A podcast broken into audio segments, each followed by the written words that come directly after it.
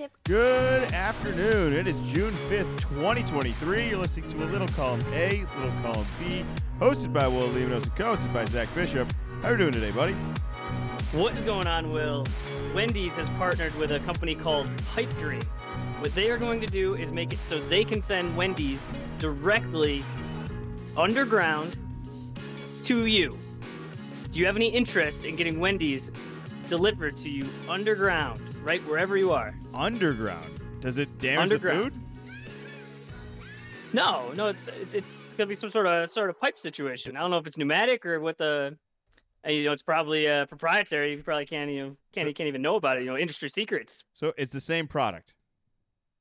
Same product. So in this case, and like I said, this is a revolutionary new technology. This is just they've just partnered with Wendy's. I got to imagine that uh, if it works, this will not be the the, the last uh, company to do this. But yes, underground.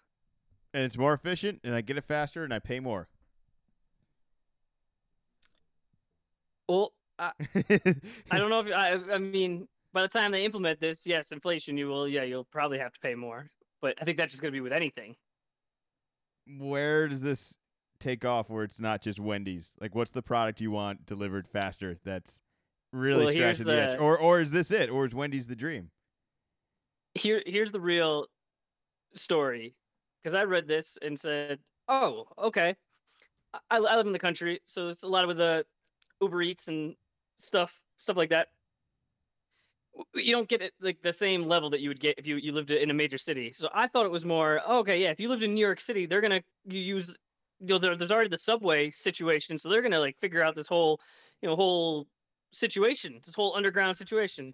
No, that is not the case. What this is is that at Wendy's, outside of Wendy's, where you park, there would just be a kiosk and the food would go from the restaurant just to you right there. So it should improve upon the drive-in model, but you would still be driving to the store for this. Wait, what? So th- this is efficiency within the shop. Then this isn't even for the the consumer. I, I would say it's probably a split. I know the uh, the the Wendy's by me a a while ago renovated and they got rid of cashiers at the the main point of sale. So you walk in, you use the uh, use the touchscreen. I, I know a lot of the McDonald's that I've gone to, they have both options, but this Wendy's it's exclusively uh, a screen. You got to use it. Then you go over, and you know everybody, everybody's in the back. There's no one, no one taking any orders. But I think this is just another level of if well, okay, can we get rid of the drive-through people? You know, here, here's where we can save money. We don't have to use the drive-through. You know, and you got a couple people there. That's somebody else you can either remove or have working in the kitchen, actually making the food faster.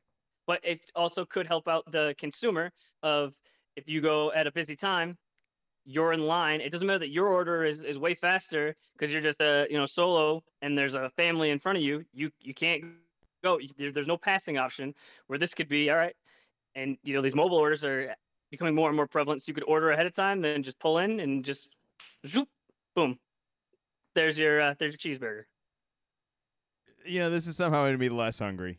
I, I, I guess uh, I, I want the food. I want it faster. If this is the more efficient way to do this, uh, let's do it. the The delivery with all all this stuff is it, it's hard. Uh, I think to be graded on a certain scale when you you sign up for these certain delivery fees. Like I I might have said this in the past. The no, the Uber Eats, the the Grubhubs, all all these deliveries that are partnering up with these restaurants that you, know, you could anybody could just sign up for all this. It's not exactly a vetting process here, and you're as a restaurant trusting the delivery driver to you know respect the product and get there in an efficient time ma- and manner, and that's not always the case. And then you're graded upon that, and that that really sucks sometimes. Uh, that, that's kind of why, at least at the the restaurant over here, we, we've never done any of that that sort of delivery. That's the one reason we stayed away from it. Is just one one time that happens. One time the food doesn't show up and the driver, you know, took off with it, and and it's like that. How do you have? What are you supposed to do here? We don't do delivery.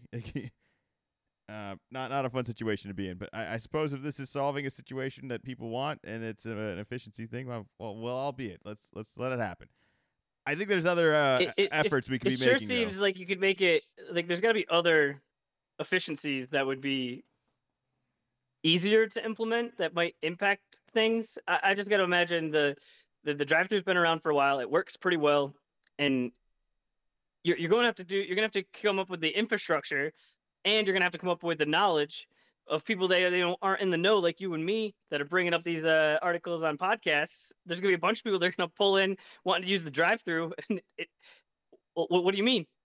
I, I don't want to go inside. I don't want to leave my car. How do I get my food? And how are you going to you know teach teach people how to use this new system? Yeah, I don't want to talk about this anymore. Let's go back to sports. We're, we're, we're much better at that. There's an NBA Finals going on. We've we've managed to get to two games right now in the, in the week since the last one, and boy, has a lot happened. It's one-one. The Miami Heat tied it again, again, again last night. Again, again. They had a comeback. Again, again. They made a team that we thought was better than them and is probably arguably more talented than them look bad and play poorly and forget how to play basketball. I don't know what sort of mind tricks they pull on everybody, but yet they were in the game again. And in, in, in a lot of ways, they were in the game of game one. This kind of starts in that fourth quarter where No, they that was ne- game one was never a game. It got to single digits towards the end, but when you're watching it, do you ever get nervous for for the Nuggets? not even slightly, but when you want to just say Miami started outscoring Denver or at least started competing with Denver starting on that fourth quarter and on, that that's I think a fair argument. Is there was some momentum gained I think throughout that, and there was a big push at the end. It's it's fine. It doesn't matter. It it, it led to game two, which which we know now. Let's talk about game one first. Then Denver runs away with it. Denver pretty much runs away, away with it, and one of the reasons is is that the Heat shooters finally didn't shoot seventy five percent. Strus and uh, Vincent were, were terrible. Duncan Robinson was terrible, and I looked at it and said, "We just played this team for seven games, and the whole time we said sooner or later this is going to happen, and it never did." And I kind of thought, "All right, they're going to come down to earth, and this might be." But then game two happens, and th- they're right back in the, you know, was was true start four for four, and just Duncan Robinson goes on a on a run, and these guys just don't miss. And I, it's I think I think for some of uh some of the Celtics games was just the defense wasn't wasn't quite on the same page all the time. There's a lot of open shots, but they're still hitting a ton of very tough shots, and it's just still so frustrating because this again happens.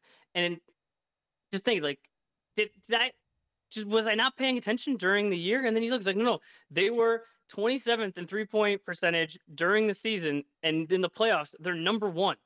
So you went from almost dead last to the best, and you, you just you flip the switch. We talk about this uh, all, all the time, and hey, our team's able to do this. They flipped the switch, and I don't get it.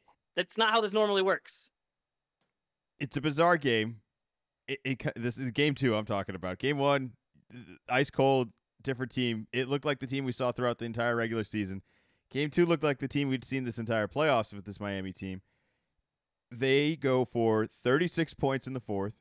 Duncan Robinson has 10 points. Duncan Robinson only had 10 points in the game. He had all 10 in the fourth. They shoot 68%, 11 to 16, 5 and 9 from 3, 9 to 10 from the free throw line. For the game from the free throw line, they go 18 for 20. I mean, what more, what more could you, you ask for from all this? Strus, like you said, starts off the game 4 or 7 from 3 doesn't hit another three the rest of the game. Like I, I, called it. I said it. I texted you. I messaged you. I wish I could. Is there a way to make money on this? We'll, we'll fit that in with the sports betting bit later. But he he, fin- he basically scores all twelve in the first quarter, finishes the game with fourteen. So like he kind of fades away. It, it it just doesn't make any sense. So like all the magic really happened in the fourth quarter, where Butler gets eight points, Bam gets eight points, Duncan gets ten points. Butler finishes with twenty one. He had eight in the fourth. Bam finishes with twenty one. He had seven in the fourth. Like these guys. Duncan went on a 10-0 run like, like by himself to start that fourth quarter to go from if he doesn't do that, he clanks some shots and the Nuggets score, you know, it goes from oh wow, he just came roaring back to well, they're down 15 and uh, yeah, the, this hole's getting pretty deep. I'm still believe that even though Miami won, and the, the crazy part is, is I don't even with all the good shooting, I didn't think Miami played great. Like I just read off a whole bunch of reasons on what things that didn't go their well. Like Vincent, Vincent played well. That's I think he was their only consistent player. But like that's not a great game for Bam. That wasn't a great game from Butler. That was not a consistent game for Strus. And and they they still there they were there. That wasn't a consistent game for Duncan Robinson either. Like that's somehow they managed to pull this all off. I don't know how they managed to make Denver just make so many mistakes, so many weird. And I, I know they're doing the zone on the switching and they're they're pressuring you and the officiating. I mean, I could spend an hour on on some of the problems. I mean, there were some bad calls and there were some bad plays by Denver, and and none was was their fault either way. I I, I think there's some masterful gamesmanship just did that by did Miami. that Bam uh, goaltend even get reviewed? Not even uh, officially, but did, did they even show a replay of that? I did see it. It was goaltending. It was kind of on, the replay. Yeah, it was because kind of obviously when, when I saw it initially, and er, you, you you can get tricked, but I was seeing online, and it seemed like a lot of other people were agreeing, saying like that looked like pretty blatant goaltending. But I just I never you know kind of came around to seeing or seeing a replay. There was a lot of calls that did not go Denver's way. I thought Jimmy flopped on one baseline like floater where Gordon like barely hits him.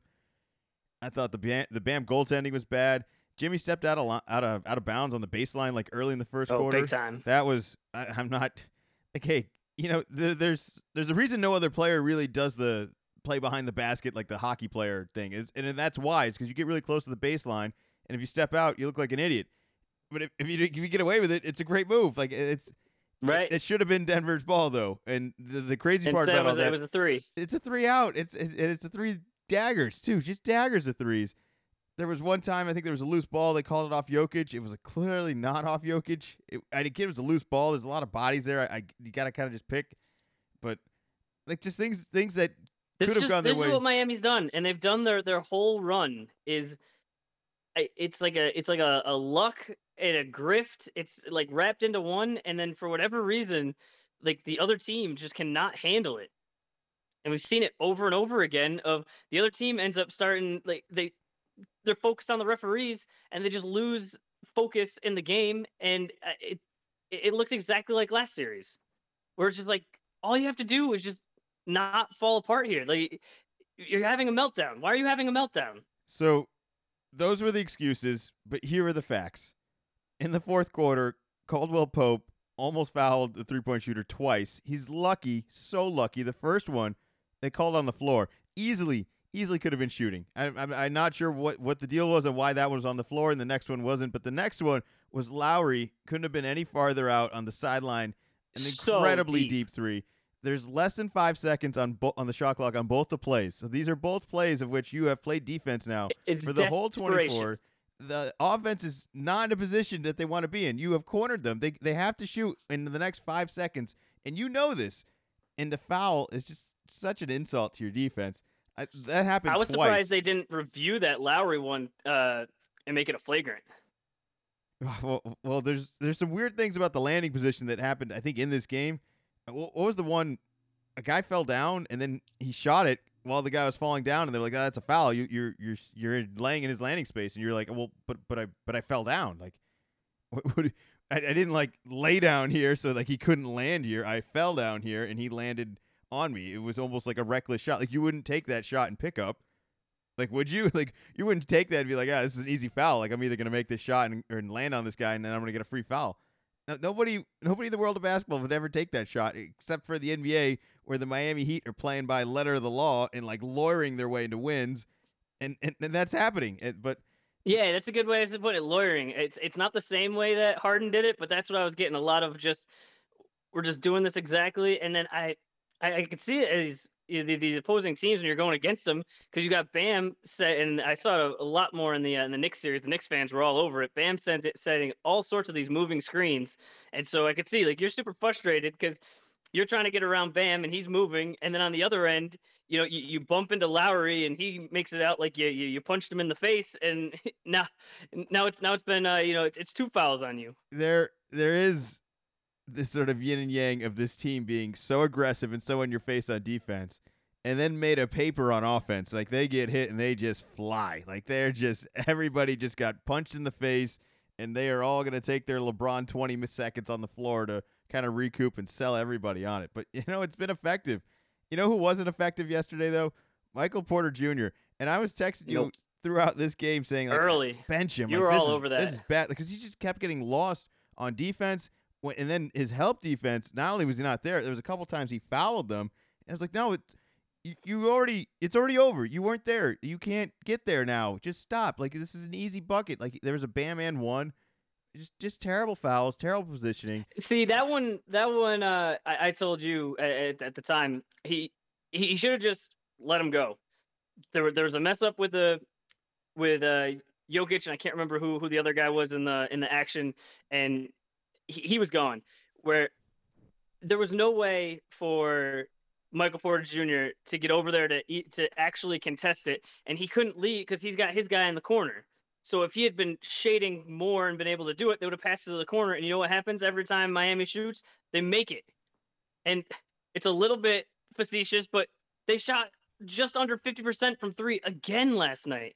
And, and it just seemed like anytime there was that opportunity of ah maybe like a tough uh layup or throw it to three, like they're throwing it to three, they're they're, they're getting that. So but overall, yeah, you were you were on top of that right from the beginning and just Eh, he he he was ice cold. He was he was ice cold in game one too, and he he's going to be a, a a a big factor on if Denver can win in Miami. Well, I I made a big deal about him not playing well, and it wasn't even the offense. He finishes with five points, and that's fine. I've seen him not be. I've just I've seen him play defense a couple times now, and I I'm gonna be upset every time I don't see him not play defense because I I know he could do it. Like I've seen it there's been moments that he's been able to do it, and it's incredible because he's six ten, he's fast, and he jumps out of the gym, and it's it's just it doesn't make sense to me that he can't be this defensive force, especially when this team is just in this in this rut of, of they're not able to get out on these shooters, and he's losing the shooters all the time, and, and it just feels like he should be an advantage on defense, and he's not.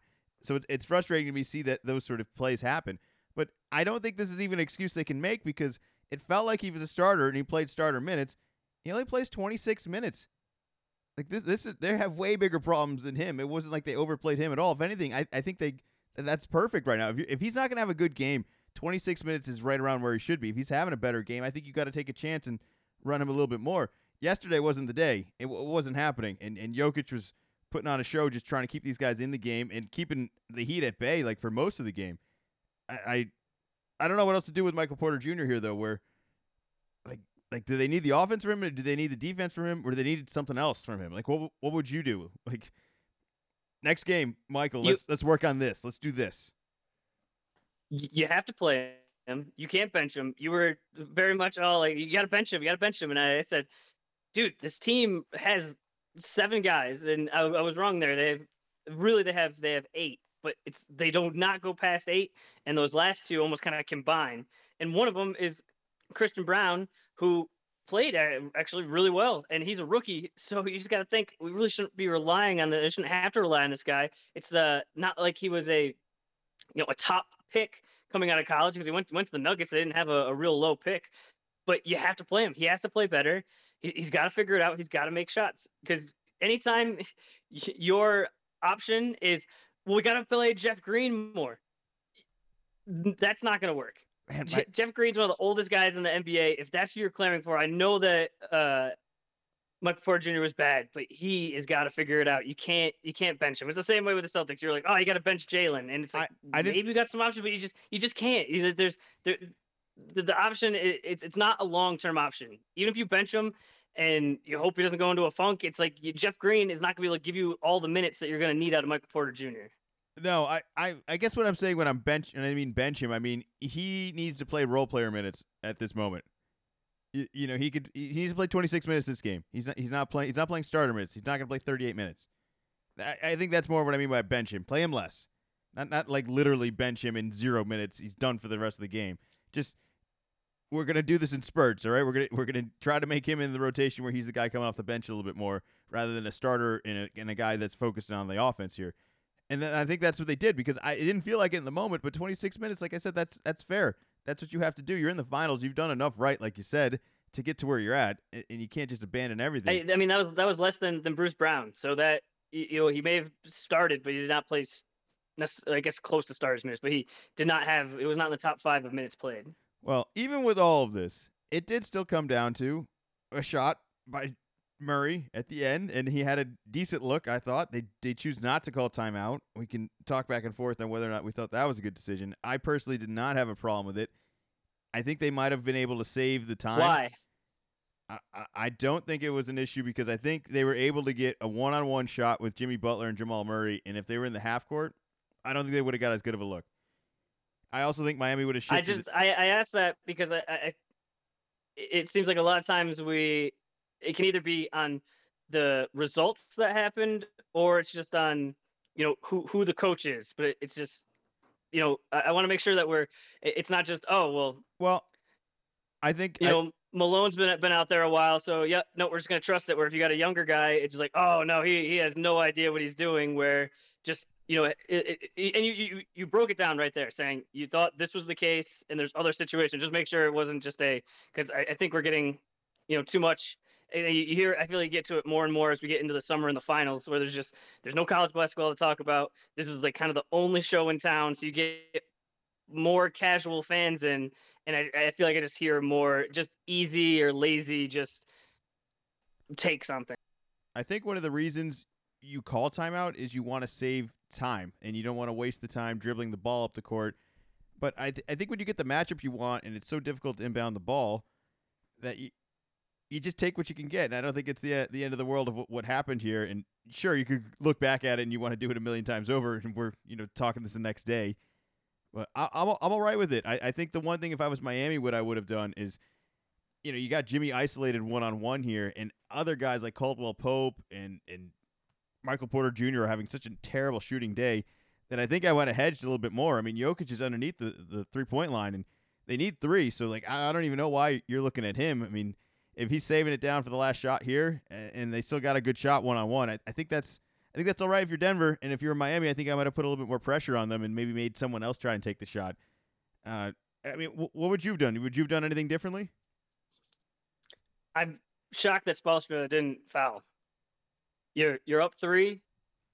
That that that much time left. I feel like that that's an automatic uh, foul situation. I know with uh, NBA players, you know, they can really get, get get that shot up quick. But the way that Jimmy knocked it out of Jamal Murray's hands, now his back is to to the hoop. I think that's when you you you really get aggressive and really try to you know knock it all the way out of his hands. And if you foul him, oh, oh well, you know you're you're fine with living with that. Two shots and then you're getting the ball, make make it happen.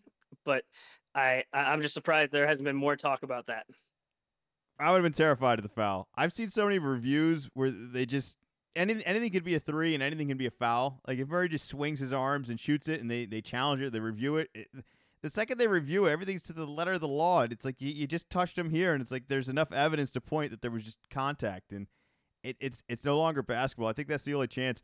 I do like the idea of them just playing aggressive, like you said, and kind of the way they played all game of just being up in their face and, and being tough guys and then, you know, being real soft on offense. But I, I don't know. I, if the ball goes in, do you think they, they finish the job in overtime? Like if this if that goes in and it's tied up and let's just say there's no time left, we tip it off in overtime. Who who do you think walks away with it?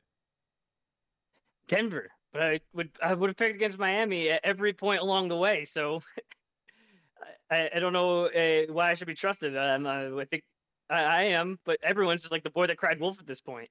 Are you still picking Miami or Denver in six? Yeah, I'll stick. I'll stick with uh with Denver in six. I think this is it for Miami. I'm gonna be a wild, wild person and just refuse to, to eat the cereal that everyone's just chewing on. I, I just refuse. I refuse you, to buy. You said sweep last week, right? I said sweep last week. I don't think Miami wins another game, and I'm just gonna say this because I'm terrified of, of what's gonna happen if this team actually is successful.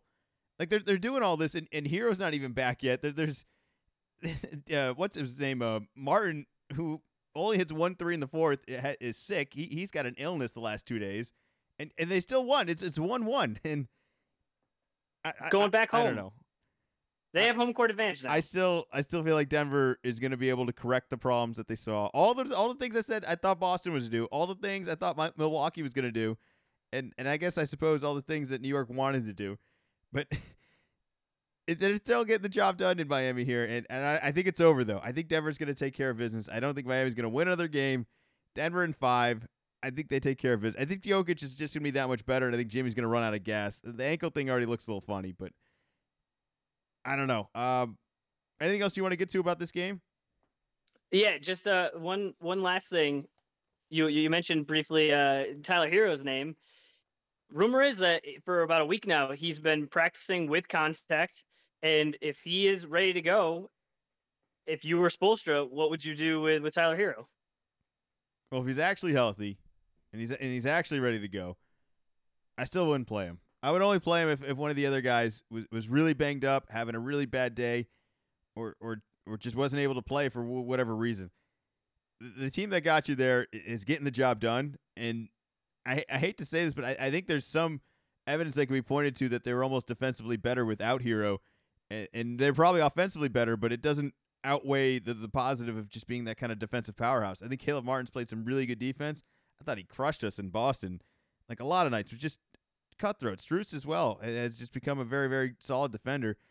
I think if you're Denver, you have to take advantage of Duncan Robinson and attack him on offense. I can't believe he was able to attack them as much in the fourth, but I think that's one reason he fell out of the rotation throughout the year was he struggled defensively, and you got to be able to attack him.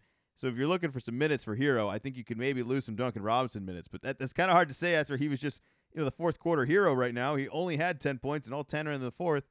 And, and you're telling me this guy that hasn't played in so many weeks here is just going to come in and, and be solid. And I just think it's a risk. I think it's a risk, and I would I would do it in one of the next two games. I would only do it at home. I wouldn't do it on the road. And and I, I don't know if I would even play him more than 12 minutes, like max, if that, and just get a taste of it. I mean, if he comes in, it's like heat check immediately, and he's just himself. Like, great, but I, I don't. I just do you envision that happening? Like a guy who's been injured walking into the finals and then suddenly suddenly being like an impactful player? Uh, with, with, the the run that Miami's having, I could I could easily see that happening. Is, and is that the bow I, on you it? You got a guy. you got a guy that's been he's been a starter all year. Got got signed to uh to an extension. I, I just it, you, and we're not going to know it on the outside his his health level, but I would say if he's healthy, I'm not saying you you, you start him, but you, you bring him in off the off the bench and you, you kind of see if it's a Malcolm Brogdon situation, and immediately you see it, just like this guy's not healthy, absolutely not. You know, don't don't even mess around with that. But if you think that he he's back to his his level, like this, this is a finals, you got you got to use every uh everything you, you you got. I would think. Is it a trap though? What what if it's a trap? What what, what if Denver's like just dying for Herro to be out there defensively? And they're like, oh, thank God Caleb Martin's gone. Or you know what? As much as we like Herro, Duncan Robinson Isn't... runs so many more miles around these screens and all that. Like Herro just kind of floats around on the on the perimeter. Isn't that a problem though? If you're the Heat, both if that's the the, the thought process as well as you just signed him to an extension that kicks in next year, where he makes on average thirty million dollars for the next four years. Look, it's a next year problem. It seems to not be that much of a problem this year, but it is but a don't next you think year that's problem. gonna bleed over if Herro is going to the coach going saying, "Hey, I'm ready to go. Look at me. See me running around. I'm playing defense. I'm hitting threes. I'm feeling good. I'm I'm ready to go." And the coach goes, "Well, uh, I don't know." Well, what about the other yeah, guys? I, I was Herro not going to think about that all summer. It, you know, whether the team wins or not. That hey, this team made this run without you. While you were sitting on the bench with your interesting fashion choices that had nothing to do with basketball, this team did this without you all right, well go go tell go tell Caleb Martin, hey man, you're you're gonna play a lot less minutes today. This this other guy's back. Go go tell Gabe Vincent, hey man, you might play a little less today. This other guy's back. Go go tell Max Strus, yeah, you're gonna play a little less today. This other guy's back because those are the guys that got him to the finals, and those are the guys that got it to one one. so sure, maybe. You know, maybe on paper he's better, but on, on the reality of the, this fantasy world that we live in right now, this wild, insane NBA season, this is the roster that's winning. This is the roster that's gotten to the finals. This is the roster that got a one-one is getting home. I, I don't know why you'd want to mess with it. And, and sure, maybe it's enhancing, but I'd be real careful. I would be really careful with this. And, and maybe you're right that that could be a little sensitive on Herro, but you can't afford to lose Duncan Robinson right now. You can't just pull him out of the lineup. I think I think I've seen him crumble before, and I don't want to see. I don't want. I don't think you should do that. I think you'd be at a disadvantage if you did anything like that. So it, it's not a. It's not a decision I'd want to make, but we, we talk all the time about how good Spo is, and good coaches figure this out, and I, am sure he'll figure it out in some way. I, I have no idea how it's going to be, but that's what I would do. But I think whatever Spo does, I'm I'm kind of in support because it's not an easy decision. Here's a uh, here's a here's a question for you. I'm gonna bring and we bring the Celtics back into it. Uh, why? Uh, there's been a lot of talk saying uh, with the the new CBA, excuse me, new CBA that's coming out that hasn't even all the way come out yet. It's it's not finalized yet, but saying, hey, you know, if you're spending a bunch of money, you're really going to get penalized. And there's been a lot of talk, especially after the Jaylen's uh, last series and you know, the last game, that you know, do you really want to be paying Tatum and Brown ninety million dollars combined for the foreseeable future? Would you rather for the next four years, or excuse me, the next three years, have Tatum and Brown or have Jimmy and Bam? I would rather have Tatum and Brown, but I think the bigger mistake in all of this isn't necessarily even having the two guys. I think the big mistake that's going to happen with this new CBA and all that is going to be the teams that trade for these guys and give up all of this and then realize that they have to patch together whatever they could patch together to get a second guy, and it's not even a real worthy of a second guy because they gave up so much to the first guy, and, and you're you're just screwed again. The rebuild. Yeah, I think there's just a lot of there's a lot of focus on the you know the the Celtics coming off of this terrible series, and just like ooh 90 million that's a lot of money. But I think if you start looking at a lot of teams as these new extensions come in right in that area where where Jaylen Brown is, you're gonna start to see this more often, where it's just with the with the the old new CBA where the contracts just exploded, and then with the new CBA as it become the new CBA deal or the CBA the new uh, TV money, the, these contracts are going to continue to rise. So right now you see like, oh man, fifty million dollars a year, like that that's crazy. But if if the money still keeps coming in like it's expected to, I mean, we're going to be looking in five six years, and that these guys are going to be making seventy million dollars. You know, just one guy. So I, I, I think other teams are going to have to deal with it, and it's not just going to be a, uh, a a Celtics issue. No, and we have the two guys. We have two guys that are supposedly good at a variety of things. They're young. They supposedly could get better. These are all things I'm doubting at this point. These are the reasons you wouldn't do it. Is they don't actually get any better. They haven't really improved a whole lot. And all of this experience, sure, you can put it on the positive side of saying, yes, look at all the experience they have, but you could also say, look at all the opportunities they've had, and yet none of them have really pulled out successful. But you know, it's you're not supposed to get it right the first try, but maybe we should be a little bit more successful where they are from, from where we are after the fifth try, the, the fifth conference finals. You know, like there's there's perhaps a a fair grading of, of assessment that we've seen.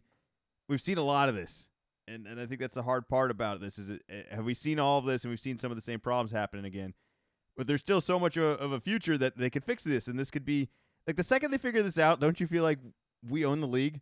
Because there were moments at this this year where they did figure it out, and everybody was in trouble. I'm just I'm, when, I'm looking at just like some of the other contracts. Yep, there there Brown had some struggles, but I would just rather be paying uh, a Tatum and Brown in their late twenties than Jimmy Butler or uh, Dame Lillard at the same price, but like at 36. I mean, LeBron's doing it, but you don't. You're you're looking at you know Jeff Green age, and those guys are, are in their prime are better than Jeff Green was in his prime. But it just once you reach a certain age, there's very few guys that have been able to able to do it, and even LeBron we're seeing is just it's not the same guy that he was three years ago. And just if, if you're gonna be spending a bunch of money, spend it on young guys, and you know, we'll figure it out from there. Yeah, I, I believe have we have we not had a busted draft pick recently? Are our team still thinking like, oh no, we we always win the draft. We always we always draft well. We always we always know what we're getting. You never know what you're getting. That's that's a gamble. I mean, the, the Wembanyama thing, I, I think that's as sure as you're ever gonna get. But that's that's a once in a lifetime. That's never gonna happen again. And then we have no chance of getting anything like that. You're you're dealing with a far more of an actual gamble with anything else. And and I think Jaylen is a little less of a gamble. I I would I wouldn't lie to you though. I would entertain some some options if if some teams called though. I, I wouldn't lean towards doing that, but I'm I'm answering the phone at this point for for anybody. I uh I I had I had similar uh, similar thoughts where I I think though if we sign the extension, we can't trade him in the in in the first year either way. There was definitely some cat things in there that no one's really talking about uh, just just yet. I'm sure once the finals ends and people are really digging into draft and trades, and it's just like, oh, everyone was just saying this the same way everyone's talking about. Oh, Martin, he's about to get paid. It's like, well, not quite yet. He's still got to play under his contract for next year. So uh, just, but everyone just sees it, just assumes, oh, this guy's he, he's he's on a one year contract every year, and you just we just we we, we, we don't always realize it until someone puts it puts it right in front of our faces sometimes. The, the real story is going to be how they managed to trade Duncan Robinson this offseason and that his value is somehow skyrocketed from what it was just six months ago. True. And and then it's like, Yeah. look, we turned this guy into this, and then you know, I, w- I wish him the best, but I imagine the second he leaves Miami, if he goes anywhere else, that, that it just doesn't work nearly as much. He has so many other guys doing heavy lifting around him that he, he's able to kind I- of think. You, you think I, it- I was thinking though when you're you're saying just you know taking taking some meetings, just just listening.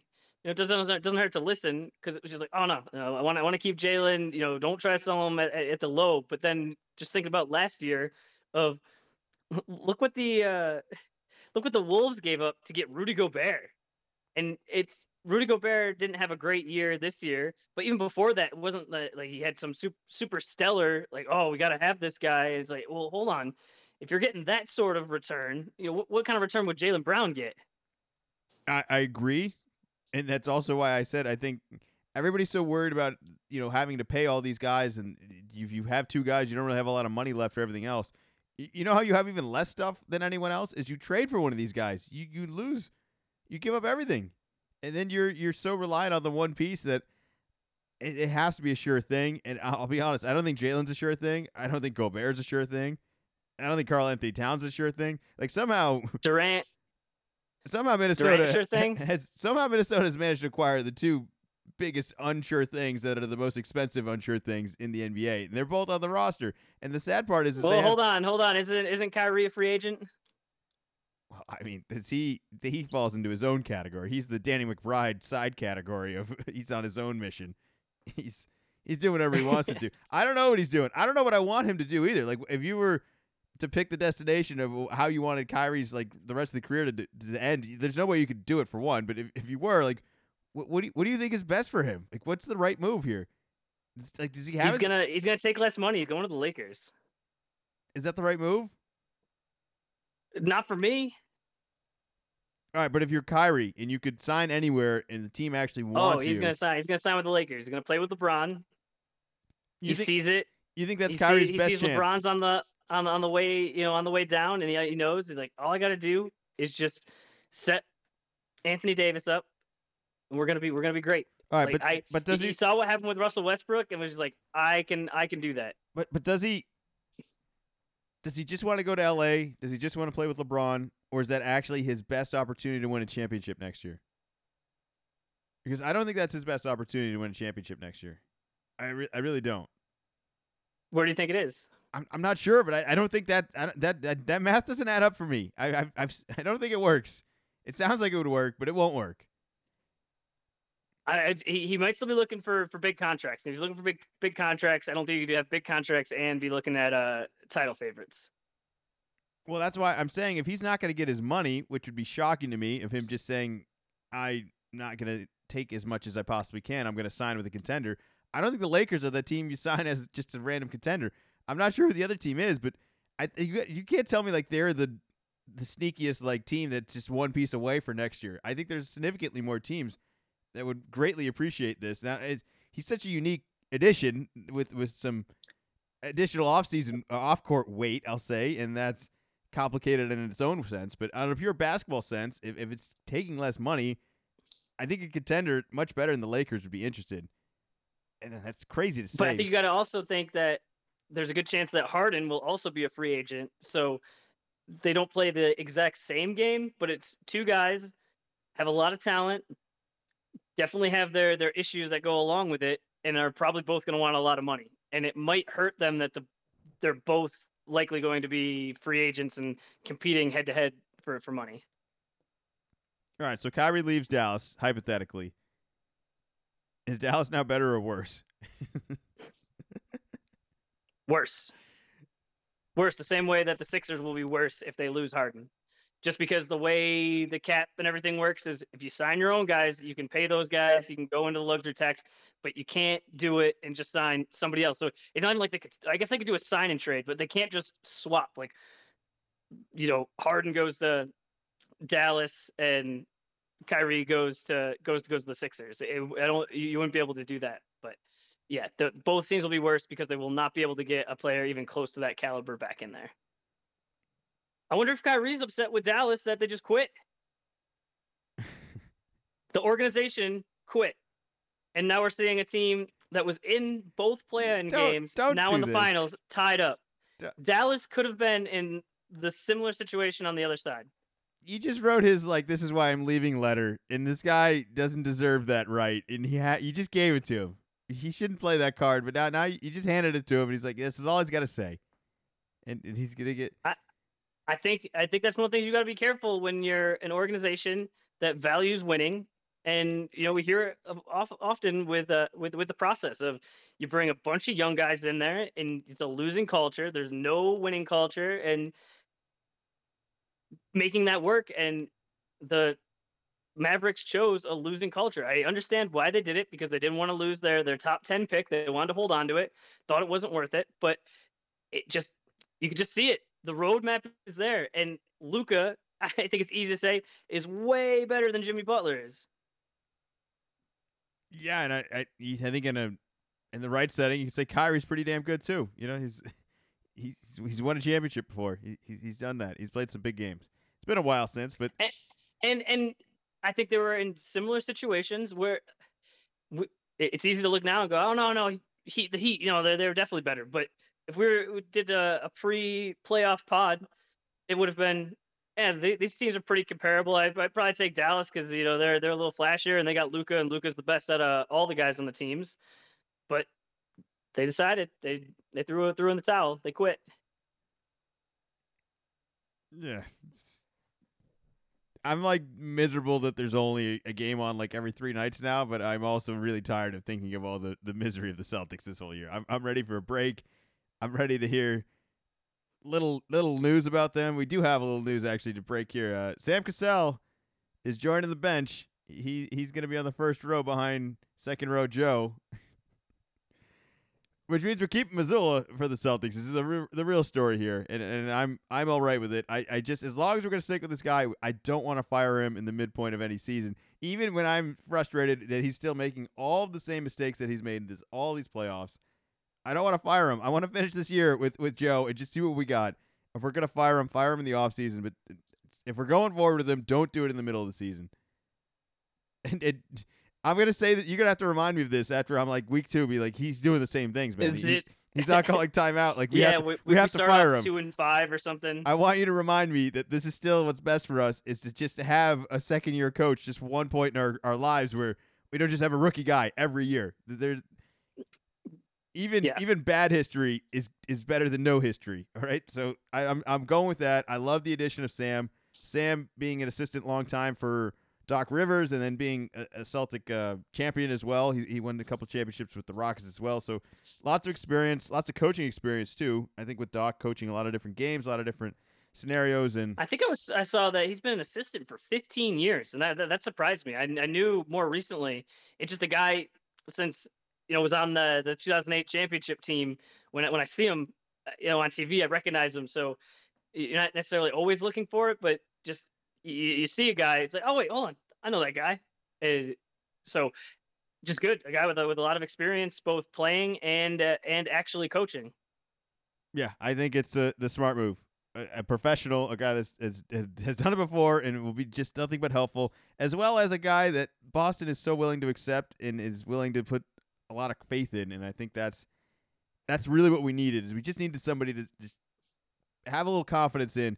Because Joe is really a tough sell on everyone. I think having Sam there will be a little easier of a sell, and and that's great. I think that's an improvement. And I just hope Now, the other coaching news that came out before this last week was that the three remaining assistants, all pretty much as soon as the season was over, went and joined uh, Ime's new staff, which makes sense.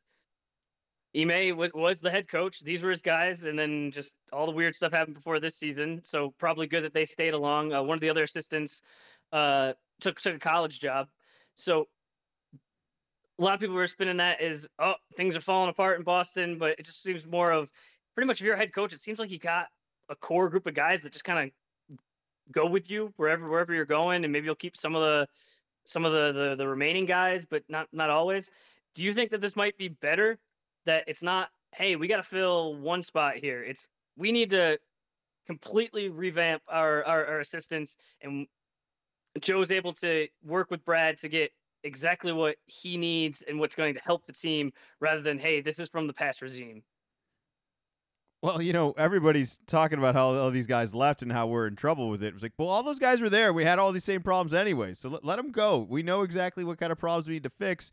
Bring in guys that are going to fix those problems. Like, those are the interview questions I'm asking to anybody that wants to join this staff. Is like, hey, this happened a couple times. What do you think about this? He's like, oh, well, I think we should have considered this. And it's like, I just, we just need guys stepping up and giving input and just – or keeping track of whatever they're supposed to keep track of of timeouts, of fouls, of rotations, of ice cold shooting, of weird funks, of injuries. Of, of, there's a lot to do, and I think there's a lot to help that can be gained from this. But I think hiring Sam Cassell is a nice move. It's a veteran. It's a guy that's been on the bench, as you said, for a while now, as well as a former player that has won some championships that the players can at least respond a little bit to that too. Kind of. Do you think it could even just be so simple? And I think we we see it uh, on inside the uh, you know TNT of when the guys are you know on, on, a win streak or maybe they're just getting like a little too big for their britches. You know, it's not even the playoffs yet.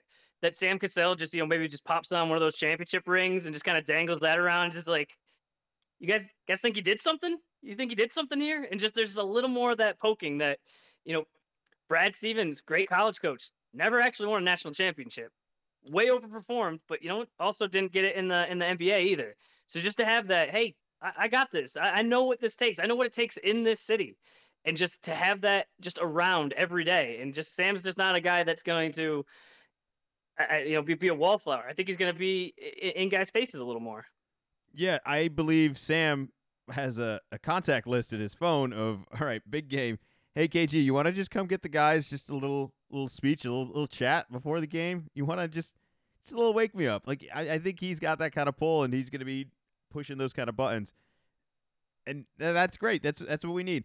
The other thing about letting those guys go is not only were they not that good, they're not our guys. They're they're Ime's guys. Like they, they were hired when Ime was hired. He brought them in. They're they're his staff.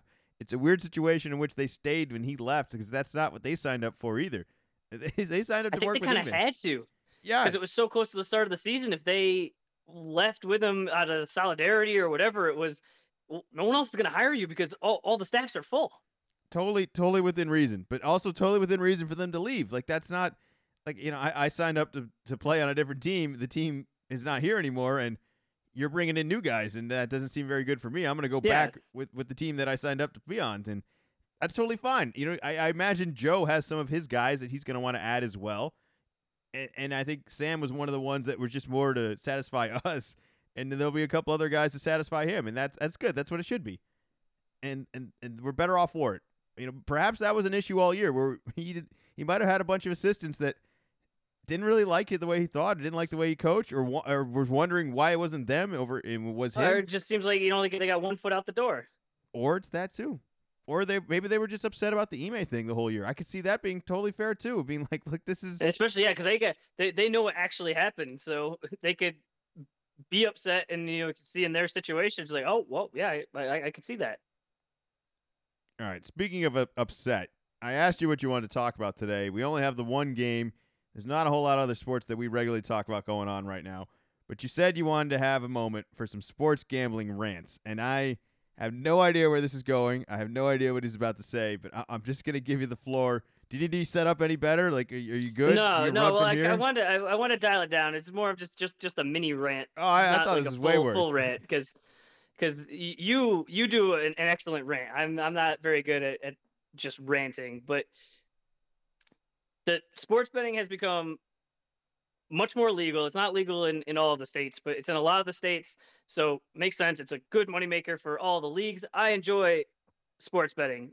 I think it just adds a little something, especially uh, in the in in the fall and more more with college basketball, where it's just like, hey, you know, Saturday, just kind of hanging out, put a little money on on the games. Cool. I, know I have a I have a good time with it. I think you you and I we we had some fun with some uh first field goal long shots and just just had just had a good time with it. What my problem is is that as more of these states, they're just trying to get people in. So all the time you're just getting hammered with, hey, come to our site it's you know a thousand dollars free. Don't need to worry about it, just free. And then if you actually go and look, it's not. Oh, this is like the new promotion for this month. It's oh no, if I'm just doing this for the first time, okay. Well, okay, so this doesn't apply to me. I get, you know, this is a business. You're trying to, you know, get people in here, but like I'm, I'm already in the club. Like, throw something, you know, a little bit my way, as well as I do like that now it can be mentioned. I feel like there's a lot of some stuff with with sports that everybody knows about, and everyone knows forever. People have been gambling on the NFL Ill- illegally, but it's like, well, announcer could never mention it. And now I like like during the game, it might get mentioned here and there. But I think some of the the, the pregame and some of the ads that it's it's really the, the the in-game ads for it that that bother me, where they send it to the studio. You can totally tell that this has been taped beforehand, and it'll be, hey, uh, Jalen, who do you think is going to score next? Boston or Philadelphia? And then they'll be like, well, I think Boston's going to score next. And then it's like, Philadelphia's like got the ball or like they're like on a fast break or, you know, something where it's like, all right, so this was pre done uh, beforehand. And it just, it's just, it's getting, I think it's always been, but just feeling more and more just like a money grab. And like I said, I, I enjoy doing the sports betting, but I feel like it's, it's just so over the top. Well, So that's my little, that's my little mini rant. I think there needs to be almost an education on the sports betting and not even just the, not like an in-depth of the types of bets but on more or less of where you get your information and gain your confidence of making the bets because I'll, I'll let you know right now i don't do a whole lot of the sports betting. You do a lot more. I know some people that are very very good at it and you know, professional uh, poker players and, and things like that. Guys guys that are really really throwing some some stuff around. Uh, those are probably the guys I'd want to listen to, not the guys that did a segment, you know, th- 40 minutes before the game even started and are just like sideline guys or just anchors that are not not gamblers. Maybe they actually gamble in real life, but I don't think you want to take their gambling advice cuz one they're just they're in different situations than all of us. they're getting paid to read off the teleprompter. Well, and it- that, that's, that's some of it. Some of it too is that's one of the things that I really like about sports gambling. That's almost like investing in individual stocks, where you're literally putting your money where your mouth is. So I, you know, we can come on here. We could say, oh yeah, I think uh, you know Denver's gonna win or this. It's like you could just always pick the favorite, and it's always get you're gonna be right more than fifty percent of the time because you're just picking the favorite. But with sports gambling, you can go in and say, hey, I think the upset's gonna happen. So like if you're betting on on Miami, you're gonna make like a ton more money if you're just doing it, you know, on on on the money line. And so just to have it be, like you said, just you got you got the talking head just going like, hey, yeah, this is who I'm I'm I'm gonna bet on, or like, ah, I think you should, you know, take a flyer on this. It's like, well, that's that's not how this like exactly works. So maybe we're just like it's in the infancy, and this this will improve, but it, it just seems like if they're not careful, it's just gonna wear people out. Now, I, I, you're you're worried about wearing us out, and I think we can most safely say we do not have any uh, gambling issues or debts or problems of, of of any matters of all that. But I promise you, some people do, and they're having, and this is going to be an ongoing thing. Like the AA sports gambling thing is going to be the new trend. Like people are going to be done drinking, and sports betting is going to be like the new problem. And, and I think that's going to be a weird Well, problem that we're in, that- where it's that- just it's that- uh, self control. that goes down the uh the the list even more but anytime you know more on the on the podcast you can see it on the screen because all in the small text but on the podcast when they hey same game parlay this is awesome you can do this and this and then you'll win and it'll, it'll be awesome and then I, I swear i think sometimes it's longer than the actual ad is they have to list every state and what phone number you have to call if you're having a problem and I am sure that is right in with uh, the the legality and all the lawyers saying, hey, you know, you can have sports gambling, but you know, you you need to look out for the people that are struggling. So you need to put, hey, here's where you you can get help. And it's just, well, in Connecticut you do this, and in New York this is where you call it. In Massachusetts you got to go over here. It just, uh, just Look, I'm not asking for more gotta be a better way. restrictions. I'm just saying, I think within the next year or so, like really soon, once this really becomes basically legal everywhere, this th- those sort of issues, you're going to start knowing people within your range of groups that are going to have at least one of them is going to have a sort of issue like this, and, and I think that's this in the infancy stage of all of this, where it's like, can you believe we just let everyone sports bet like this? And I'm not saying it's going to go away to that, but I think I think it's going to become a problem where there we're going to hit a peak where people are too obsessed with this, and then we're going to dial it back, and then hopefully we'll have a controlled way where this could be both successful, profitable, and fun. And and for a lot of people, it will be. But the more they keep lasting it, the more they keep getting greedy, and the more and more advertising they keep doing it. I feel like they're just feeding into all of those addicts' problems. Like they just you can't get away from it, and you can't even enjoy sports anymore without watching it. Like is there? Like maybe they maybe that's the new streaming company, the one that just advertises as like, yeah, we don't have any alcohol ads, we don't have any drug ads, we don't have any you know av- or, uh, gambling ads. I don't know what else they're gonna be sponsored by, but perhaps I say, what are you gonna get sponsored by? I, I, don't know. We don't have any vices. Like, is, is, that is that the ongoing? Is that is that the future? There, I want to watch a vice free. Like I, you know, we, we want to know all my information to send me the ads. Don't don't send me those ones. Those those are the bad ones. Send me the Amazon shopping. Send me the you know the the Google phone thing. Like, just give give me something else. and don't give me the damn Burger King song because I'm done with that one too. I, I just I can't take it anymore. It's the whole playoffs. They get it's so damn catchy, and I and I have no interest in ever going. But I I, I can tell that you that one's song. been going on for a while now too. That's been since football season. Oh, it's like so sing songy. It's it's just it's bad. I thought I thought they were gonna they were gonna move on, but yeah, they oof, they must be selling a lot of whoppers. They're keep they're keeping that going. Yeah. All right. Well, that's Zach's little sideline rant on on sports betting. I don't know where we go from here. I, I'm happy it exists, and it's just going to take an adjustment. I'm not saying like this is an ongoing problem, but it, it, there's going to be a point where we we kind of recorrect this and, and learn a little bit more from it with being so new right now. Uh, anything else? You know what? I guess while we're doing this, let's talk a little football right now. The Hard Knocks team has still not been picked. Is is that unusual? Should we we should know this by now? Yeah, because we're getting getting close to the, the the start of summer. Hard Knocks will start the beginning of beginning of August or so. Uh, last year at this point, uh, or last last year we found out in March. So it's like oh March. Like now we're now now we're two. You get get to be closer to three months away from from from March. So I'll I'll read you the uh the, the list of teams that it that it could be or that could be compelled. I don't think teams really really volunteer. Uh, but it's, it's the let's see if I can find it. Uh, it's gonna it could be the the Bears, the Saints, the Jets, or the Commanders. Man, the Jets. How fun would the Jets be? Or do you want the Jets? See, to, can they is- be the in-season one? Like, do you, is this just for the preseason one? There's just a preseason one.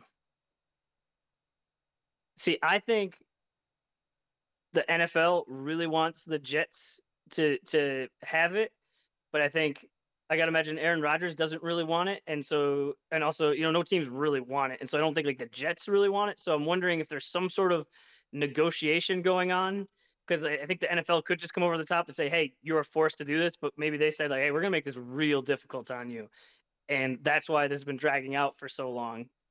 But, but I just got to imagine, you know, Aaron Rodgers on a new team, that's gonna pull the most viewers. Is maybe the you know I I want to say the show has not been as successful as it was originally in the past. Perhaps stirring up a little drama like this will you know put a little bit more of a spotlight on it. Like we don't even know which one it's going to be. This team is fighting us on all of this, and it's just like this big media storm around the show, and the show has maybe already more or less been decided, and we just don't know it. Are you ready for me to bring this back around to the Patriots? Oh God! Tell me it's not going to be us. How how is this us? We- Well, hold on. Like I said, I'm gonna bring I'm gonna bring this around. You know, you didn't you probably weren't even expecting this, but the reason it's those four teams is there's a uh, uh a few exempt uh the the way that teams get exempt, and the way is that uh any team with a new head coach, you don't have to be on Hard Knocks. Any team that has been to the playoffs in the last two years, uh, doesn't have to be on hard knocks. And then the third one is any team that has done it within the past 10 years. Well, we don't have a new coach and we've never done it. So it's really that middle one that says been in the playoffs in the past two years. We did not make the playoffs last year. So if we were to miss the playoffs again this year, we could be compelled to have to get us on. And I would think that they would very much want us on. And I think that is how we lose uh, Bill Belichick. Is Bill Belichick says, "Oh, you guys uh, want me to show all my secrets on on TV, and you want me to do more TV? I'm gone. See you later." And then the Patriots are gonna have to get a new coach, and then we avoid hard knocks for a, a little bit longer. It's that's how, that's how it's gonna end, huh? That's it. That's how I think. I think that's gonna. That's how it's gonna end. I don't even really have an argument on why. I hope I'm wrong. I hope we make the playoffs this year, but I think that's how it's gonna end. Man, more people, more people should be talking about this because that's that all makes sense and that all Yeah, when people very, start talking about it in the fall and they start their football stuff, you know, not like us. We've been talking football year round all the time. Everybody knows it. Barely any basketball, really. If you really listen, you'll read between the lines here. Yeah, people are gonna start talking about it, and I, I started it. It was me. I'm just gonna play the outro music. This is terribly sad. this is like Boom. this is upsetting.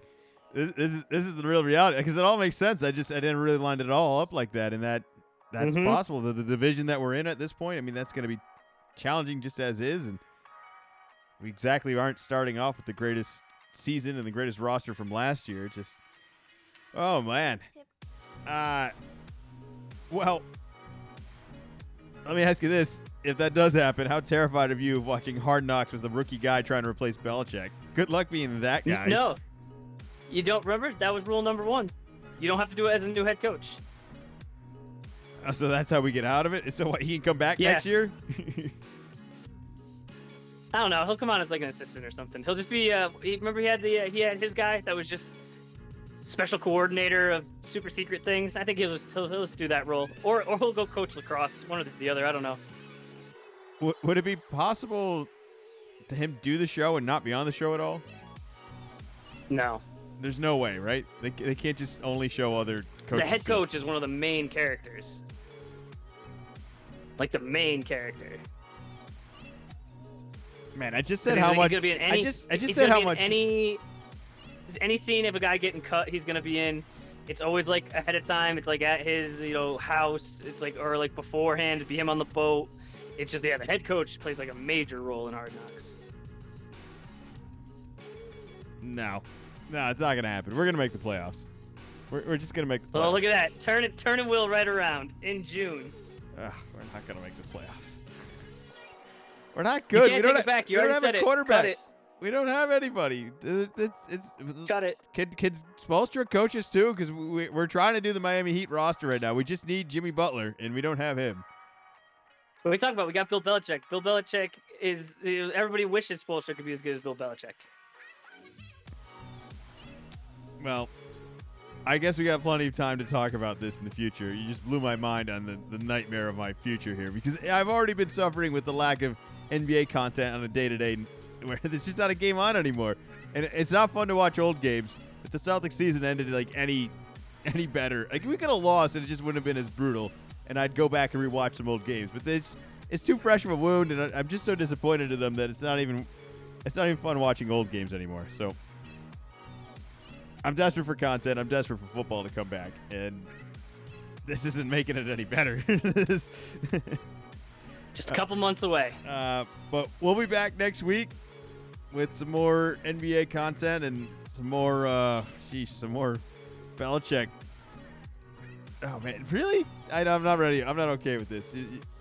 We just need to end the show, just like this Patriots season and the Celtics season. Let's just, let's just end it. Let's just get it over with. We'll be back next week. Anything else you want to add for the people out there? Just end it. Yeah, we'll be back.